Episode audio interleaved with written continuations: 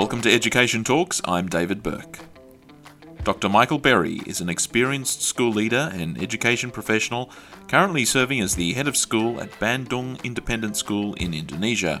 With a career spanning almost three decades in international school settings and a doctorate of education focused in educational leadership, I was keen to chat with him about what makes a good school and what shapes a good school leader. Well, Dr. Michael Berry, welcome to Education Talks. Uh, thank you, Dave. It's uh, very, very exciting to be here. Thanks for having me along. Appreciate it. Uh, it's an honor to have you on the show. Um, where are you joining us from?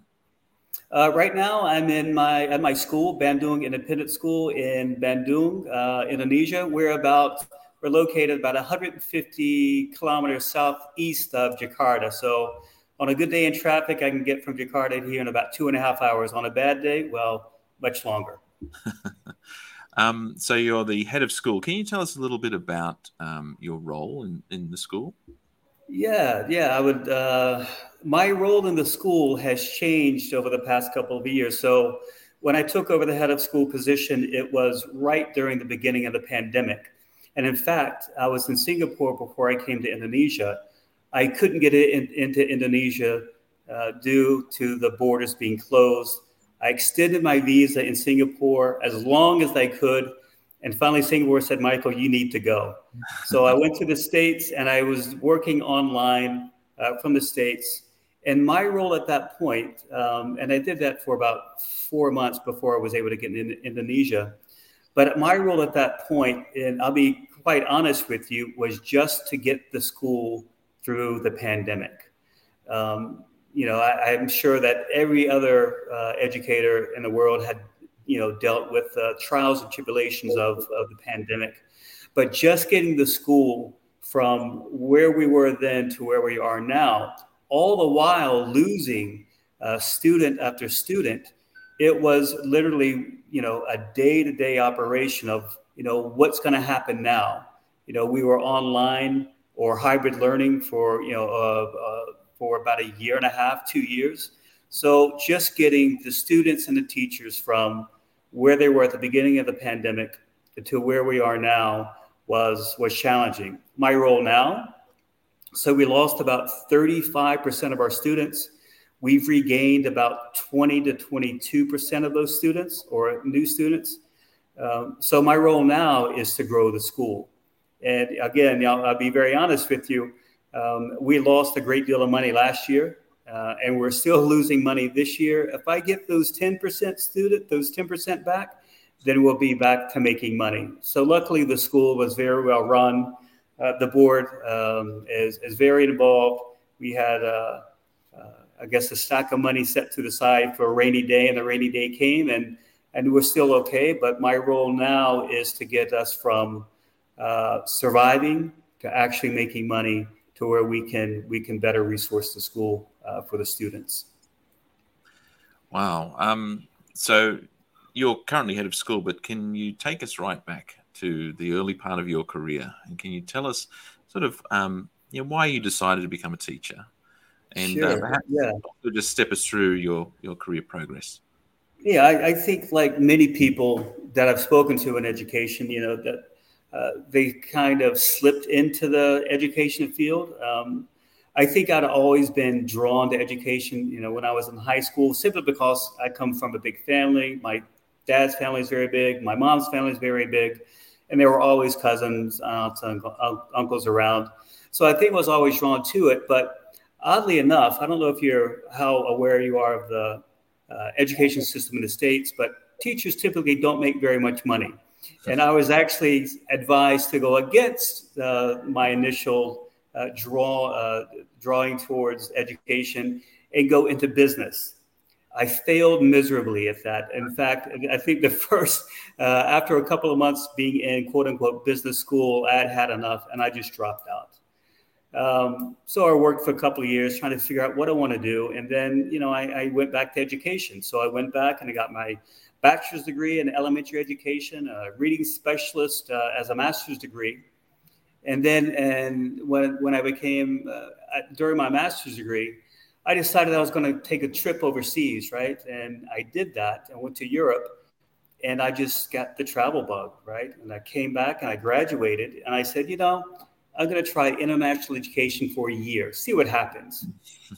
27 years, I'm still in international education, edu- education doing the same thing. So it's, uh, and I've talked to a number of, of teachers and, and, and leaders who have said the same thing that they were going to try it for a year and they've never gone back because this is, it's a fantastic job to have being able to work overseas, work with people from all over the world, being uh, embedded in, in, in, cultures. It's, a, it's an amazing lifestyle to be able to have lived for 27 years. And the other part, I would say, is I have two children.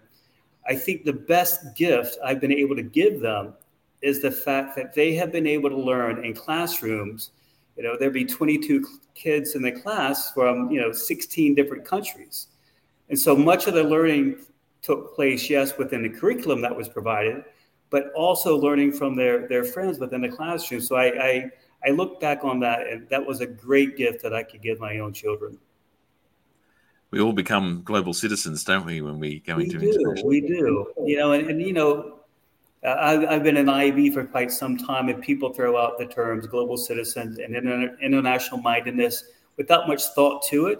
But if you consider those words and consider the context behind them, it's uh, it's grandiose for sure, but it's also incredibly important for this this world that's growing smaller and smaller day by day.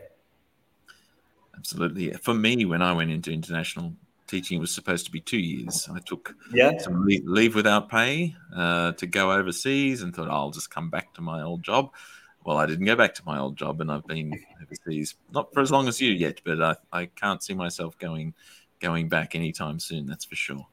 Um, so, how many years have you been doing this? Uh, outside of Australia, it's now coming up on uh, six and a half years. So, uh, goes yeah, by fast, doesn't it? It does. Um, now, in addition to your current role, you're also part-time adjunct professor at Wilkes University. Uh, can you share what you do in in that role? Yeah, so I've, I've been very fortunate um, to be involved with Wilkes University. So that's where um, I received my doctorate degree from. So I was part of the very first cohort from Wilkes out of Pennsylvania, uh, their first international cohort, and that was back. I think I that was they started that back in 2000, uh, 2011. Um, and I've been able to stick with them. You know, been doing some work with them. Um, I do. I teach a few classes. One is at the master's level it's uh, intercultural communication. And the students in that class basically are in the States. You get a few that might be outside of the States, but they're basically there in Pennsylvania. And they are, they're teachers who are aspiring to be leaders, whether it be a principal or, or whatever. So that's, that's uh, um, the clientele for that role. But also, I'm very fortunate to teach a couple of classes at their doctorate level. Um, and those students, the doctorate level, uh, the doctorate that's offered at Wilkes, the education, it's it's geared towards international educators. So I said I started in 2011. I was teaching overseas in Oman, and that cohort, uh, we had 14 teachers from our from our school representing. I think there were six different countries. So that program, the Wilkes program, has grown and grown over time. So the last uh, course I taught um, so I talk about international. It was um, there were eight teachers from uh, eight different uh, living in eight different countries, and they represented their nationalities were five different countries. You know, the states, Canada. There were um, uh, Egypt. Um, there was Spain, and I can't remember the fifth. But just having those students come together and have those rich conversations about about uh, about culture, about looking at what we do as leaders to initiate and sustain change within the schools. So, as even though I was facilitating the class, I get to speak to all these leaders, and they're already leaders, they're already principals, they're already heads of schools. So, I get to, to steal just as much information from them as they take from me. So, I think that that has been just an incredible uh, professional professional development experience for me to be being able to interact with all of these these educators from all over the world multiple times per year because I teach that class uh, uh, throughout the year. It's it's a great experience. Well, that's interesting because that might uh, give you really good insight to answer some of the next few questions. Because I wanted to ask you, you know, you've worked in in many countries, and of course, you've been now in touch with a lot of people in working mm-hmm. in international schools in different countries. What would you say is the most important and perhaps universal aspect of a successful school community?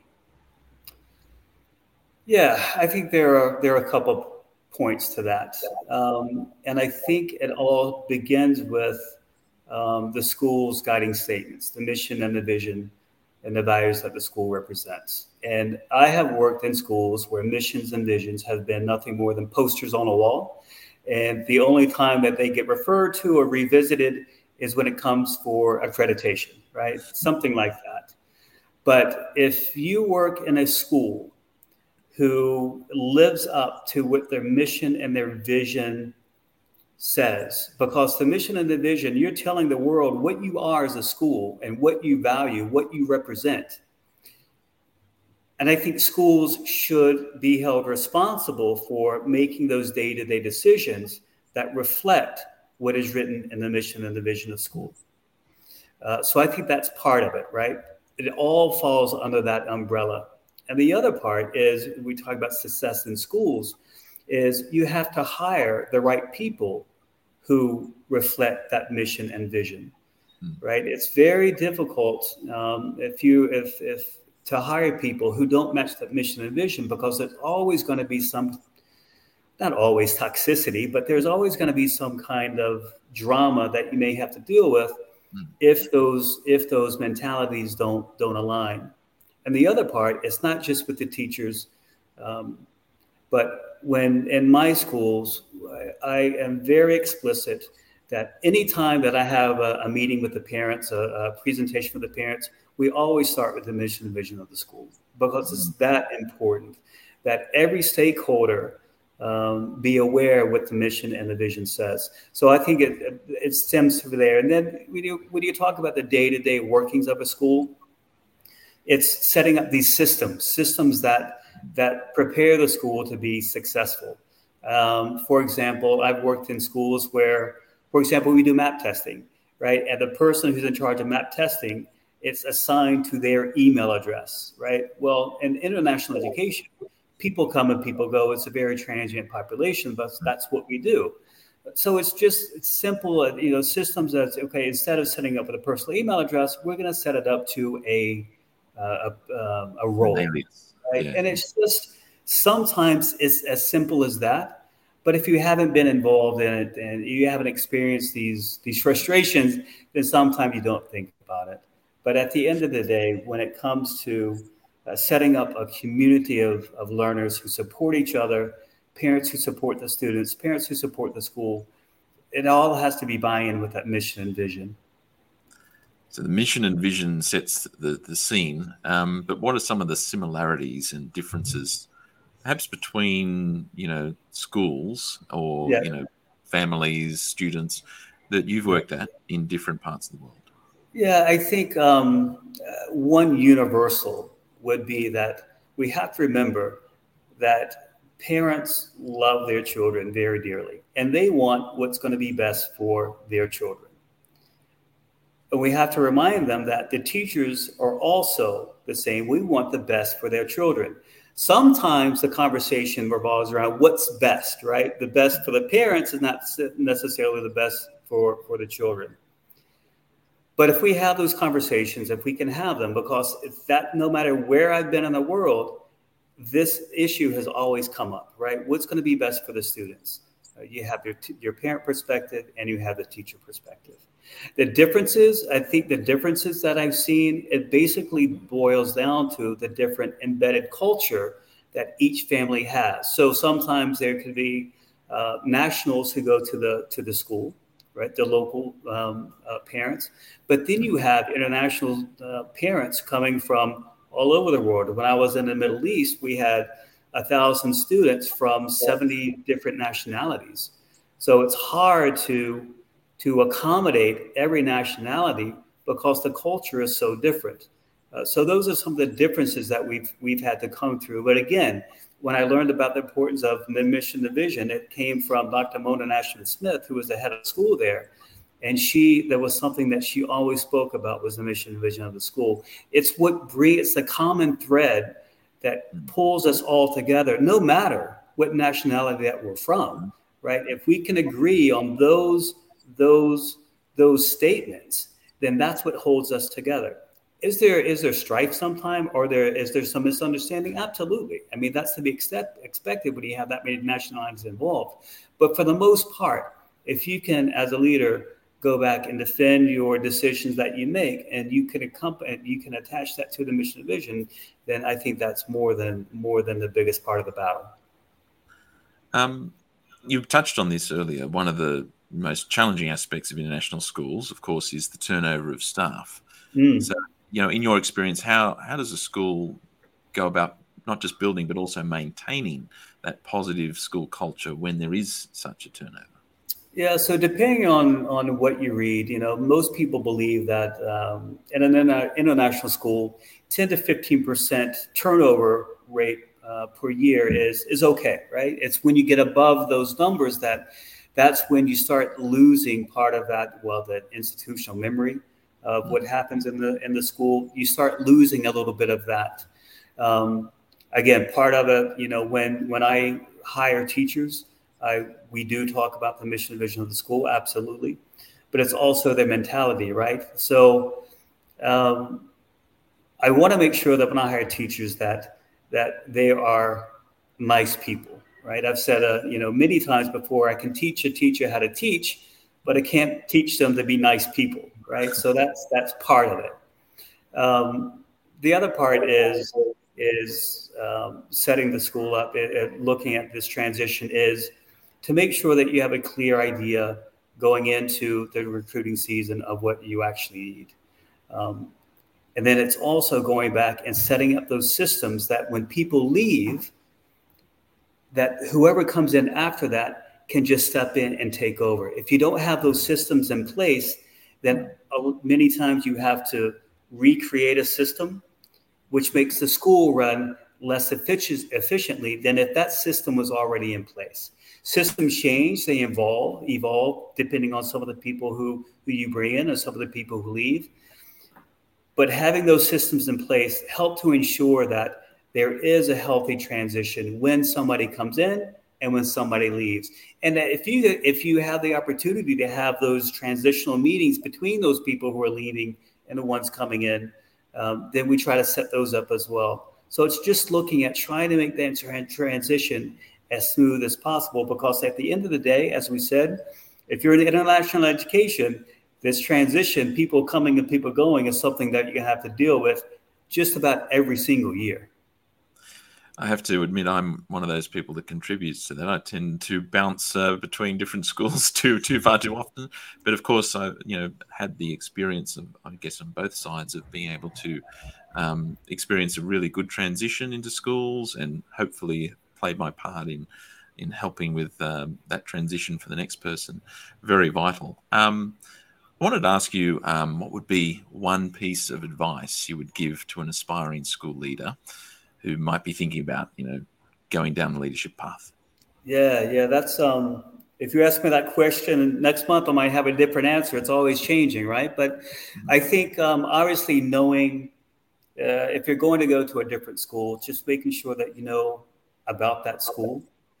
But more importantly, if I were, you know, an aspiring leader, I would want to know, you know, what's my leadership style? You know, what what do I identify with? Um, does that style match the school that I'm going in, right? And the other part would be, you know, as just because you're going into a leadership role, don't think that you have to know everything there is about education mm-hmm. uh, because it's impossible. And, and, and, I think some people, especially when they're new into leadership, um, they they believe that they have to know everything that there is. They believe that they can't say no when somebody asks them a question, which is which is not the case at all. I also find that people coming into leadership positions they like policies, right? Because they don't want to make that tough decision on, you know, what's the policy say? What's the policy say? most of the time when you're in schools, the decisions that you're making day to day don't fall either on the right side or the left side of that policy, there's much more information that needs to be taken in, into consideration. Uh, speaking of tough conversations, if you're not if you're if you don't feel that you're able to have those tough tough conversations, or if you can't make tough decisions uh, because the decisions that we have to make, uh, they're not going to please everybody. It's impossible. Uh, that if you can't do that now, then that's something that you need to investigate into. Is how do you have those conversations? But being able to be very open with your staff, to be vulnerable with your staff, telling them, you know, I don't know, I don't know the answer to that question, but I'll find out.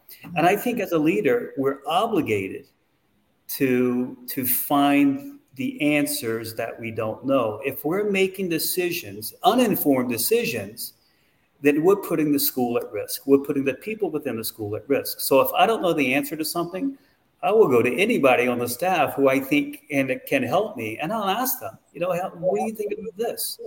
But at the end of the day, um, even when we do that, the decisions that we make are our decisions. No matter the input that we get from other people, we have to take that information, we have to analyze it, and they become our decisions. Because if it's the wrong decision, well, we can't blame somebody else, right? It's our mm-hmm. decision. And if it is the wrong decision, you apologize for it and you learn from it, and you don't make that decision again. Mm-hmm. Uh, so it's it's it sounds very simple, and it can be, but the information in your head is you're always analyzing information that's coming from different aspects of, of the people here in, in your school. I know that was a long drawn out answer, um, but it's it's uh, I, I, think that was a very it's an, a very important that that leaders um, reflect on who they are uh, mm. because that's going to drive what you do in the future. It's a really difficult uh, thing to, to do well, isn't it? Like school leadership, because you know you've got to, of course, bring people with you. They've got to respect and understand what you're doing. You've got to be consistent, but you've more importantly got to care, and, and so that people are perhaps more willing to accept when you make those tough decisions. Yeah, yeah. Um, so- and, yeah, and it, yeah, that's so true, right? I mean, when when you do have that that belief in the staff then when you do make a mistake and we all do we all will right it's it's what you do with that mistake right it's it's how you learn from it it's how you uh, make atone uh, atonement for it it's it's uh, it's and when you do that over time and it's perceived as being genuine which it should be then then yeah you that's when you begin to be able to create a community where other people are. You know they're willing to take a risk right? Be a risk taker and try something new. If it works great. If it doesn't well okay. It didn't work this time let's try something else. Yeah yeah. Um, michael what's something that you're currently working on that uh, you're looking forward to or that excites you? Yeah well it's it's the, looking forward to an excite uh, it, that's been a tran- that's been a transition itself. So this will be after many years overseas this will be my last year at least for a while um, I'm going to repatriate back to the states. Uh, my my kids are there now. They're in they're in school. They're loving what they're doing. So I'm going to be moving from an international educator to a public school, hopefully principal leader uh, in the in the state of Kansas of all places.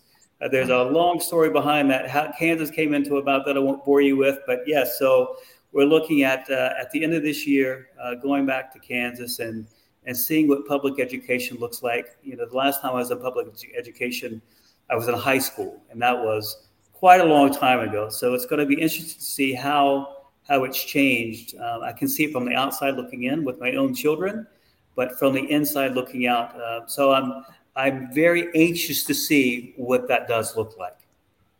Well, uh, after you make that transition, it would be really interesting to have you back on on the program. Perhaps we could explore, you know, reverse culture shock if that uh, might be something you experience. Uh, yeah, very- well, yeah, I'm sure that will be something I experience. You know, it's it's I've I've been overseas for quite some time, and I've moved to country to country, and I've never been as nervous about moving to a new place as I am right now about moving back to the United States. It's it's it's very interesting the, the, the process that I've gone through since I've made this decision. Wow. Well, um, if people want to get in touch with you, Michael, how can they how can they go about doing that? Yeah, well, I'm I'm on on on uh, LinkedIn, um, uh, Twitter. I can get I, um, I can share those details, uh, share, share them outright. Uh, but I'm easily uh, easily you can easily find me on all of those um, those social media platforms. Uh, yeah, and I would love to to catch up with some people and and let, live vicariously through some of them when I go back to the States and they're still living internationally. That'd be great.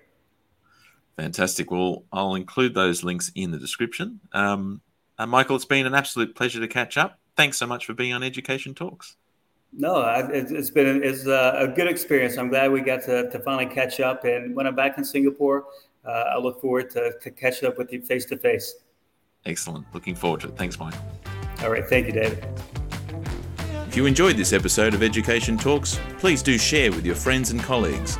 Don't forget to stay subscribed to catch each new episode.